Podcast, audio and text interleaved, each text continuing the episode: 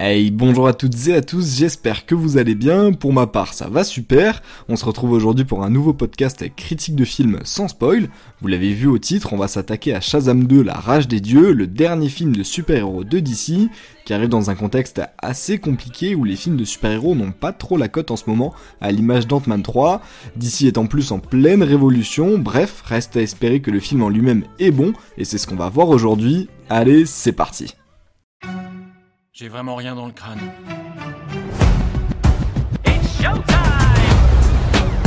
Franchement, je mérite pas ces pouvoirs. Qu'est-ce que j'apporte de plus? Il y a déjà un super-héros en costume rouge avec un éclair sur le torse. Il y a Aquaman qui est hyper baraqué, super viril. Batman qui est trop cool. Et moi, euh, je suis que moi. Après un premier opus sorti en 2019, on retrouve le super-héros le moins mature et le moins dark de DC, un film toujours réalisé par David F. Sandberg, réalisateur assez particulier parce que si Shazam c'est un film bon enfant comique, il a aussi réalisé des films comme Annabelle 2, plutôt connu pour l'horreur, et je trouvais ça assez marrant de voir le paroxysme entre ces deux films. Il en tout cas ici encore une fois Zachary Levy dans le rôle de Shazam, la plupart du casting du premier volet comme Asher Angel, Grace Fulton ou encore Cooper Andrews reviennent eux aussi, rejoignent l'équipe de grandes stars comme Lucy Liu, vue dans Kill Bill, ou Helen Mirren connue pour Fast and Furious, en bref, un tas de gens sympas, et pour le scénario, on retrouve Billy Batson, aka Shazam, avec sa famille de super-héros, quelques mois après les événements du premier opus, ils vont faire face à trois sœurs, filles du dieu Atlas revenues sur Terre pour se venger de l'humanité, Shazam va devoir montrer toute sa force et réussir à rassembler sa famille pour espérer battre ce nouvel ennemi accompagné d'un dragon, scénario basique, mais qui me plaît parce qu'il y a un dragon quand même, et ça c'est cool. Passons maintenant à ma critique pour voir ce que ça donne en vrai, et on se pose la question, Shazam fait-il briller un espoir pour les films de super-héros? Nous sommes en guerre. Et nous allons tout anéantir. Les champions de ce royaume ne pourront rien contre nous. Vous êtes vachement effrayante. Ça, j'ai pas honte de le reconnaître. On va, comme la tradition le veut, commencer par les points positifs du film. Dans le ton et l'ambiance générale, on reprend les mêmes codes que le premier, c'est-à-dire un film familial mélangeant comédie et action, en essayant même de rajouter des éléments de drame. Pour la comédie, j'ai trouvé ce film plus réussi que le premier. Là où je trouvais ça vraiment ringard, je trouve que maintenant c'est un humour un peu moins lourd. Il y a quelques blagues qui sont vraiment drôles, mais le film se force pas à trouver une blague toutes les 30 secondes, ce qui nous évite l'overdose et nous fait mieux profiter des autres moments d'humour qui sont plus rares même s'il y en a quand même beaucoup. Ça reste globalement familial, donc ne recherchez pas non plus un humour fin, vous seriez pas au bon endroit du tout. Côté action là aussi c'est mieux que le premier, les scènes de combat sont plus variées, et on sent que le film veut exploiter son dragon, un dragon qu'on doit voir plus que la moitié des personnages réunis, et finalement pourquoi pas, on aime tous les dragons. Les effets spéciaux, eux, sont globalement réussis, à part des fois justement ce dragon qui pique un peu aux yeux. Mais je veux quand même mettre un accent sur la scène de combat final qui est juste magnifique. Autant sur le reste du film, on voit pas trop l'apport du réalisateur, on voit pas trop sa patte. Mais la scène finale nous montre, elle, un aspect superbe qu'on aurait préféré voir tout le film. C'est épique, euh, et le jeu des lumières avec les pouvoirs de Shazam, ceux du dragon et les éclairs, ça rend juste super bien. C'est la scène euh, dans le film que j'ai préféré et qui m'a donné des frissons et qui montre pour moi que Shazam pourrait être plus qu'un super-héros euh, comique sans aucun enjeu. Ça pourrait être plus dark, plus à la sauce d'ici justement et vous sentez les points négatifs arriver. Mais avant, je veux revenir sur une chose que j'ai euh, dit en commençant. Je vous parlais d'éléments euh, dramatiques mis dans le film. Et sans vous spoiler, je parle de la relation entre Billy et sa mère adoptive, qu'on voit euh, déjà dans le premier Shazam, qu'il n'arrive pas justement, Billy, a encore à appeler maman.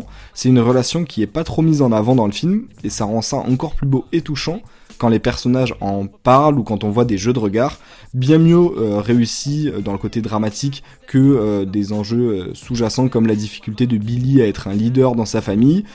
Mais avec ce deuxième opus, on arrive quand même à avoir un beau développement du personnage de Shazam, avec le premier et le deuxième, sur ce côté-là, c'est vraiment plutôt réussi. Mais malgré tous ces bons points, il faut quand même admettre que le film a ses défauts. Même si le casting joue bien, on remarque rien de transcendant non plus. Mais surtout, le gros problème, c'est les méchantes du film, le trio de méchantes.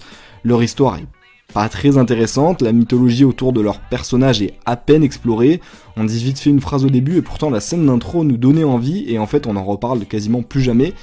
Et c'est sur ça que repose un film de super-héros. Euh, c'est méchant, surtout quand c'est un deuxième opus. Autant dans le premier opus, c'est euh, l'origine story, le méchant est là pour euh, faire un peu l'inverse de ce que fait le héros. Mais dans le deuxième, on peut se permettre d'amener une nouvelle dimension et de donner des éléments pour ce vers quoi pourrait aller la, la, saga ensuite. Mais là, pas du tout, et l'absence d'enjeux importants fait qu'on n'y croit pas et qu'on s'implique forcément moins dans le film.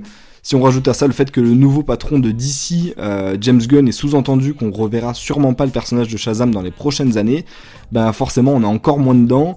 Euh, même les scènes post-génériques, on n'y croit pas du tout. Et ce film est finalement le résultat d'un ras-le-bol du trop plein de films de super-héros en ce moment, parce que des films comme ça, on en a déjà vu des dizaines. C'est toujours sympa, oui, mais à force, si euh, le film, les films n'essaient pas d'innover, ben, le public ne suit plus. C'est donc un bon film qui arrive dans un mauvais contexte malheureusement avec une très mauvaise campagne de communication et qui en plus n'essaie même pas de nous surprendre et ça c'est dommage. Rends-nous dans les pouvoirs mon enfant. Ton monde court à sa perte. Vous voulez ces pouvoirs? Venez les chercher je vous parlais justement euh, dans l'introduction et euh, dans ma critique de la refonte de l'univers d'ici, car oui, pour ceux qui ne le savent pas, James Gunn, réalisateur des Gardiens de la Galaxie ou encore de The Suicide Squad, est devenu le nouveau président des studios d'ici et annoncé que le film The Flash, prévu pour juin prochain, sera l'occasion pour l'univers de recommencer à zéro.